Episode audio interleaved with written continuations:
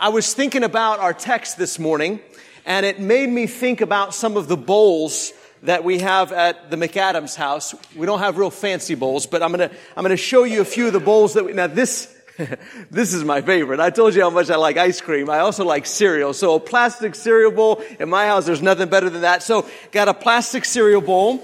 I got, uh, now if you just come over to our house for soup or just something normal every day like that, you get a, a bowl kind of like that. That's just our normal, everyday kind of bowl. And, and, then this is, this is one of the bowls that's part of the, the set we got when we got married. You know, it's got little gold. Men, here's a little pro tip. Don't put those in the microwave. I, I know from experience, okay? So, but th- these bowls, they come out twice a year, Thanksgiving and Christmas. And I was thinking as I came up here, if I break this one, I may need to get invited to your house for Thanksgiving. So, um, but you know, I was thinking about all three of those, and I was thinking, you, you know, I mean, really, I, I don't know any royalty, any kings or queens, but I suppose you could use any of those to serve a king. I'd actually like to hang out with the king and eat some cereal out of the bowl. I don't know, but I, you, you could theoretically use any of these bowls uh, to serve to serve a king, right? I mean, you could have someone over and they would all work for that purpose. They would also work for the purpose of a dog bowl. now, I wouldn't want to deal with my wife after I use this as a dog bowl, but I could, theoretically, right? I, I could use this bowl as a dog bowl. I could use any of these bowls as a dog bowl. I could use any of these bowls as a king's bowl. But you can't serve the king out of the dog's bowl. You understand what I'm saying? You can use any of them to serve the king, and you can use any of them to serve the dog, but you can't serve the king out of the dog's bowl. If you've been using a bowl, any of these bowls, even if it's the fanciest bowl you've ever seen, if you've been using it to serve the dog, you can't turn around and use it to serve the king. Right? If you want to take a bowl that you've been using to serve the dog and use it to serve the king, you first have to clean it, right? You gotta wash it. You, you can't take something and use it for something that is what the Bible might call defiling. And then simultaneously try to use it for something holy. You can't serve the king from the dog's bowl. Here's how Paul puts it. If you got your Bible, we'll be in 2 Timothy today, and I want to read this verse first. So 2 Timothy chapter 2 and verse 20. Here's how he puts it. He says, Now in a great house, there are not only vessels of gold and silver, but also of wood and clay, some for honorable use and some for dishonorable. You go into a house and there's all different kinds of, of vessels. They're, they're made out of all kinds of different things and they have different uses. Some uses are honorable and some uses are dishonorable. And he says this, therefore, if anyone cleanses himself from what is dishonorable, he will be a vessel for honorable use set apart as holy, useful to the master of the house, ready for every good work. Now, there's the awesome thing. Paul wants Timothy to know, and Paul wants everybody who reads this letter to know that every single one of us can be a vessel for honorable use, a vessel for God's, a vessel for God's use. That God has good things that He wants every single one of his people to accomplish. But there are things from which you must first be cleansed.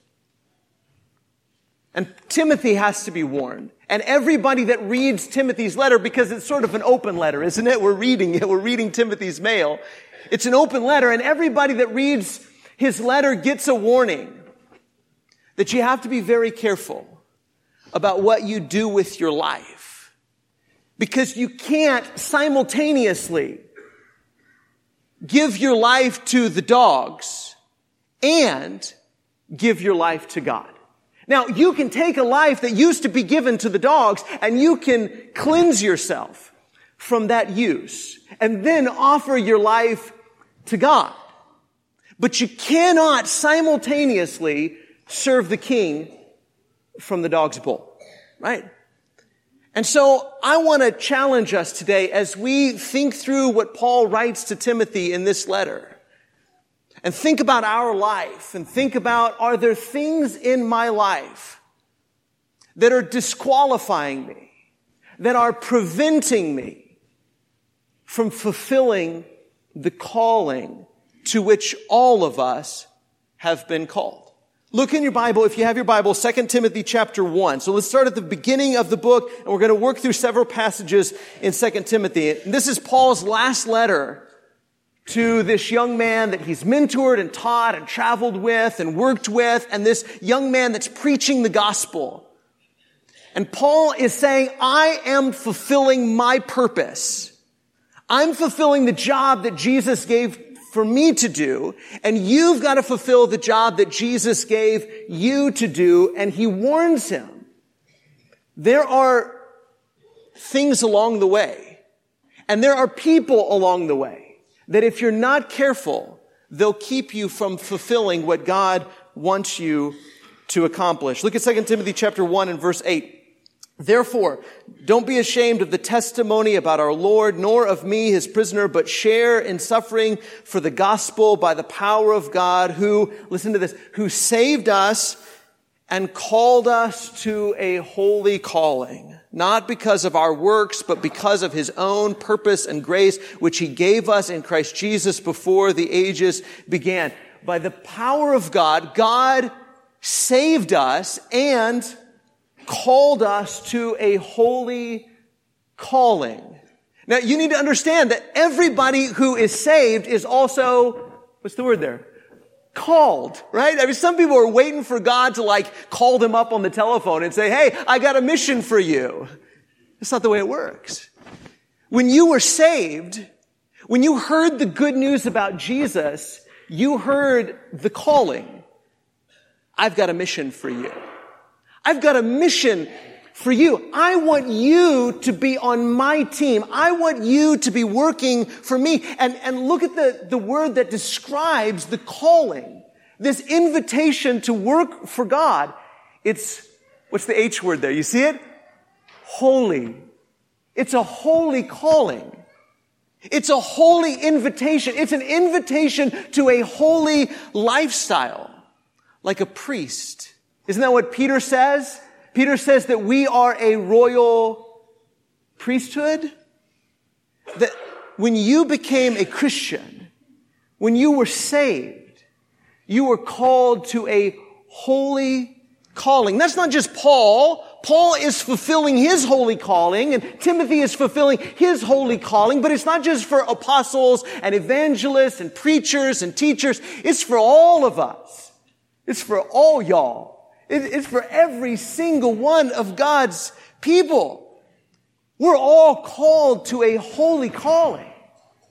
We're all a priesthood. Raise your hand if you're a parent or a grandparent. Or, or raise your hand if you're, a, keep it up, aunt or an uncle. Or, or, if you ever come into contact with young people. That's all of us, isn't it? I, I hope. Do you realize that's a holy calling? Do you realize that when you minister to young people, even if it's a mom changing a baby's diaper and feeding them food and keeping them warm and clothed, that's a part of your holy calling. Dads, when you go to work and you earn a paycheck and you put a roof over your kid's head and you clothe them and feed them, that's a part of your holy calling. You're serving God by serving your family.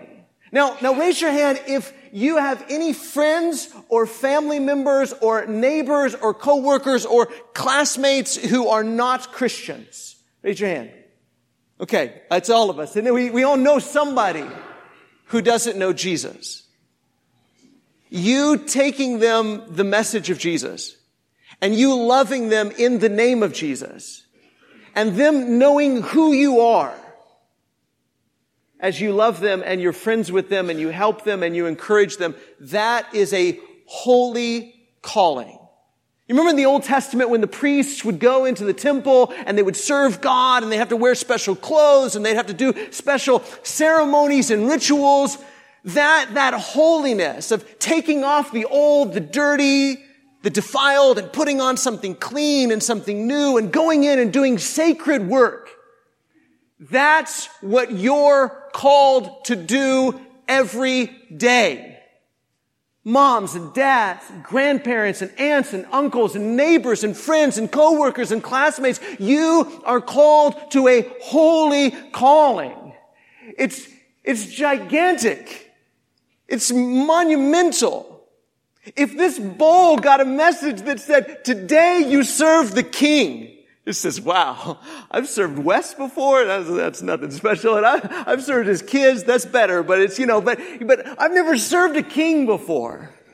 For the rest of your life, little bull, you serve the king. For the rest of your life, you serve the king. And whatever it is that you're doing, and no matter how minuscule your job, you say, I'm just a bowl. Yeah, but you're a bowl in service of the king. It's a holy calling to which you've been called. And Paul wants Timothy to remember that.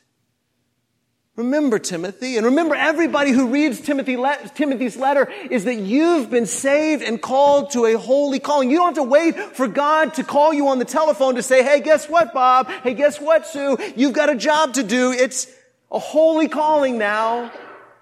As soon as you became a Christian, you accepted a life of a priest to go into the world and minister to people on behalf of the king and to come before the king and minister to him on behalf of humanity. You have been called to a holy calling. And there's a warning that goes with that. There's something you have to be very careful that you don't throw that away because you can't serve the king out of the dog's bowl. Let's read another text. 2 Timothy chapter 2, next chapter. So turn a page maybe. 2 Timothy 2 and verse 4. No soldier, he says, gets entangled in civilian pursuits since his aim is to please the one who enlisted him. You see, I mean, a soldier is, has a one-track mind. I gotta do what my commanding officer tells me to do. I have to do what the one who enlisted me told me to do. I have to accomplish the mission that I've been called to accomplish. I've been assigned a task. And I got to do that. I can't allow myself, listen to that phrase, get entangled, get entangled in civilian affairs. If you thought of your life that way, and you thought about the fact that when you go to work or when you go to school, or when you're diapering your little boy or your little girl, or when you're taking care of your grandkids, or when you're taking care of your aging parents, or when you're ministering to your next door neighbor whose life is falling apart, if you realize that there's more to what you're doing than what is on the surface, that you are fulfilling your calling, that you're a soldier on a mission, a mission of peace, a mission of joy, a mission of love, a mission of self-control, and that you can't afford to get entangled in civilian affairs because, because the stakes are too high. The stakes are too high for us to forget our mission. For us to go to school or to go to work or to hang out with our neighbors and to forget about the one who enlisted us and the mission to which we've been called. He says in verse 5, an athlete is not crowned unless he competes according to the, what church? The rules. That, that according to the rules is actually one word in the Greek. It's legally. He competes legally. Right? Now, if, if you've been alive when I've been alive, and most of you have been alive when I've been alive, but you, you know that there were a lot of athletes here fairly recently that got in trouble, not because of what they did on the field, because they cheated when they got off the field. And it tarnished their record on the field. They were great and they were respected and their names would have gone down in history, but now Now, they don't go down in history the same kind of way because they did something that was against the rules in order to get ahead. They were looking at the short-term wins rather than the long-term wins. And so easy, and that's what Paul is t- saying to Timothy, isn't it? Don't cheat. Don't lose, don't lose sight of where you're going and what you're doing. Don't do anything that would disqualify you from accomplishing and fulfilling the mission that God has sent you on. It's too important. The stakes are too high. Don't, don't leave the path. Don't get entangled in all of this stuff. There's all this stuff going around, and I know, and we'll get specific about what that is, but there's all this stuff around you, Timothy, and it can hold you back and it can detour you and get you off track. Don't let it. The stakes are too high. Verse six, it's the hardworking farmer who ought to have the first share of the crops. You see, soldier and athlete and farmer, you have a job to do. And it's going to be worth it, right? I mean, I, I hated showing up to church and people just say, be good, don't be bad, do this good stuff, don't do that bad stuff. And forget to remind me, Wes, you have a calling, a mission from God. That when you go out into the world, whatever you do, do it in the name of Jesus. Do it. Do you know how monumental that is that you get to go to work in the name of Jesus? That you get to feed a baby in the name of Jesus?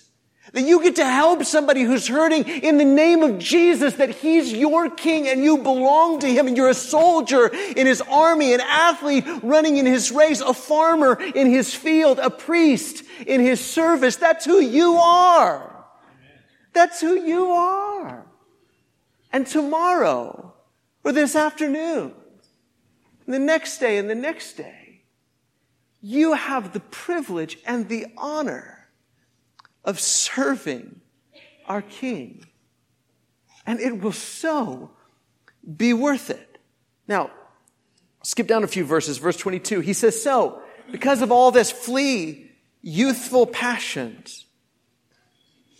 I mean, just think about ministers for a second, preachers for a second. How many preachers do you know over the years? And I'm, as a preacher, I'm constantly reminded of this. This is constantly on my mind. How many preachers do you know over the years who have ruined their ministry?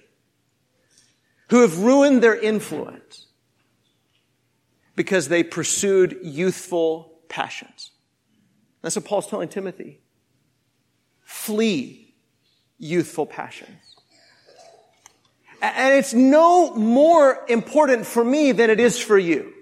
It's no more significant for Timothy than it is for you that you have a ministry. I'm not the only one with a ministry. The, the guys and the, the, people on staff here at McDermott Road, we're not the only people with ministries. The elders and the deacons, they're not the only ones with ministries. If you're a Christian, you have a ministry, whether you acknowledge it or not. You have a ministry.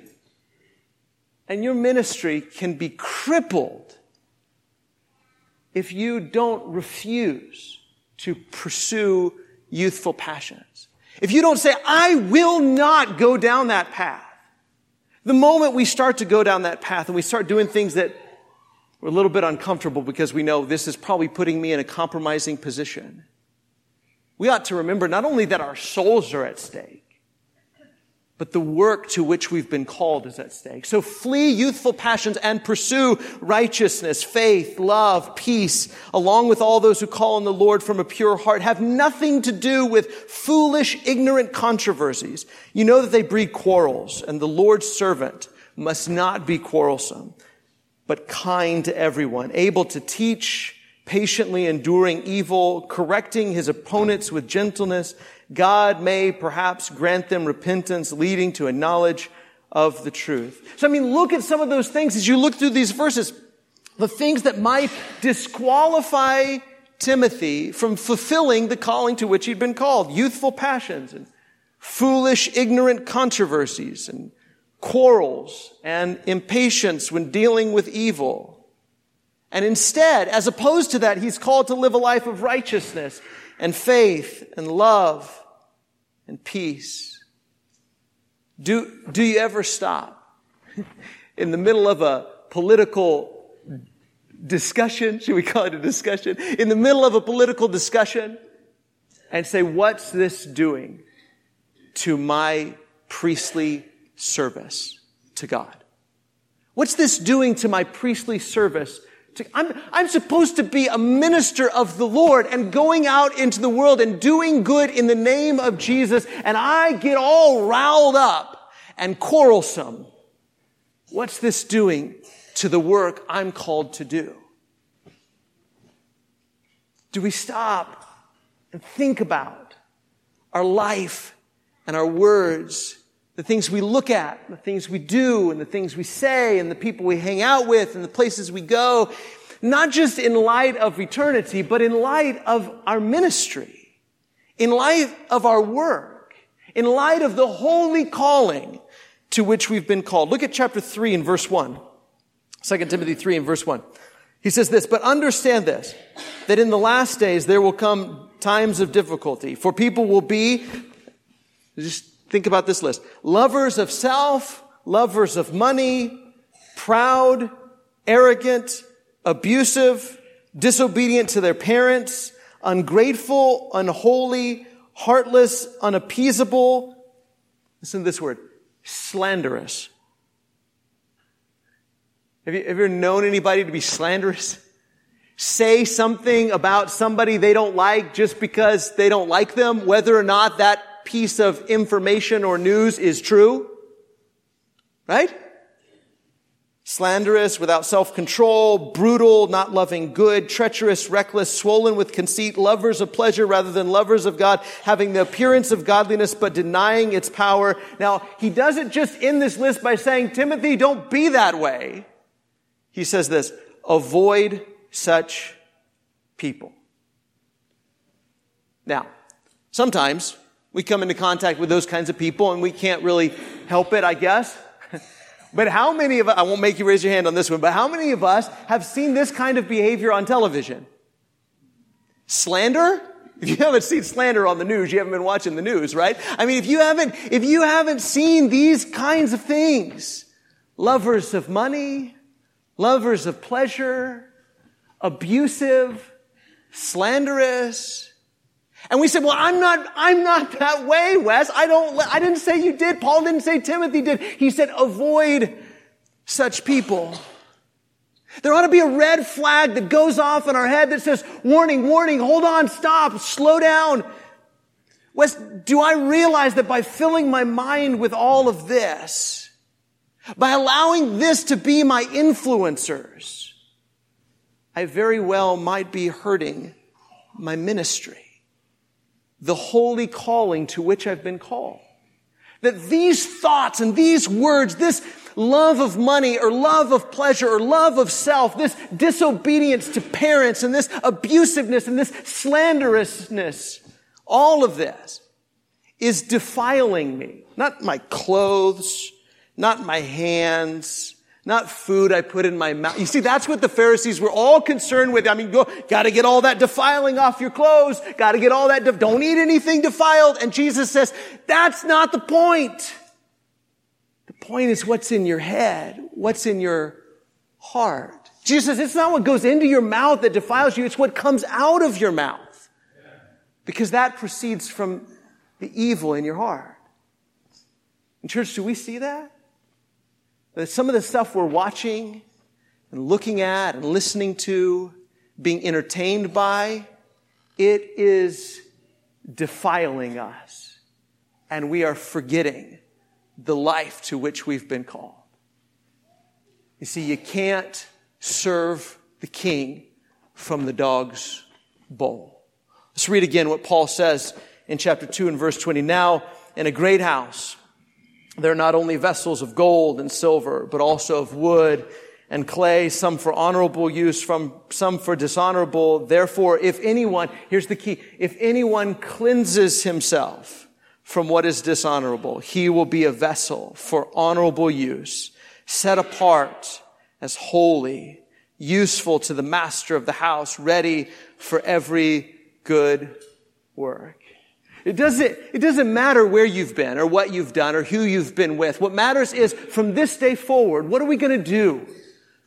Are we going to continue to try to serve the king and the dog out of the same bowl? Or are we going to say, I'm a holy vessel and I want to cleanse myself from everything that defiles? And here's something I think we need to learn to say. We need to learn to say, I can't do that. I can't do that. I have holy work to do. Sometimes we have to learn to say that. When we see something coming on television and we say, I can't watch that. not just talking about pictures of people without enough clothes on, although that's at the top of the list too, right? I'm talking about things that people say about each other. The abusive way people talk about each other. We need to say to ourselves, I can't watch that. I have holy work to do. When you have pictures coming up on your computer of people not wearing enough clothes, you need to say, I can't look at that. I have holy work to do.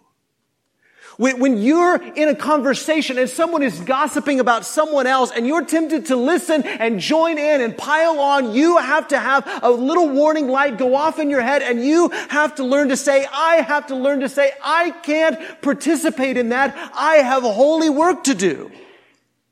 When we're tempted to go somewhere or say something or do something or watch something or look at something, we need a reminder of who we're called to be and the life we're called to live, the impact we're called to make on children and on unbelievers, on neighbors and coworkers and classmates, on friends and family members.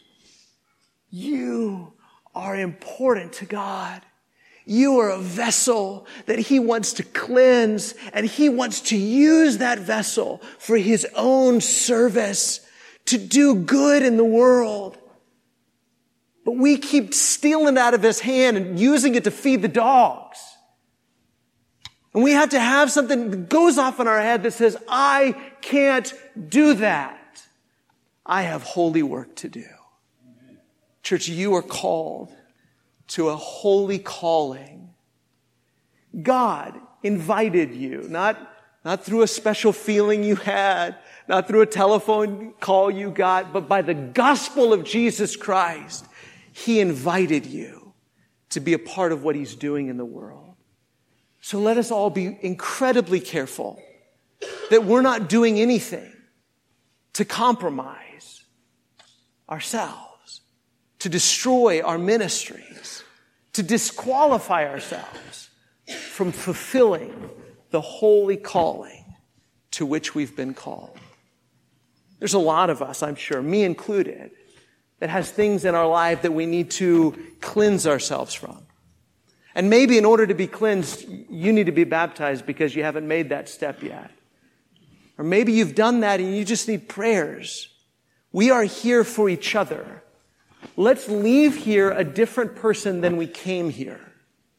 Committed to living out the calling to which we've been called. Our shepherds would love to pray with you or visit with you or help you or hear you, listen to you, lean on each other's shoulders, or right now, come forward as together and we stand and sing this song.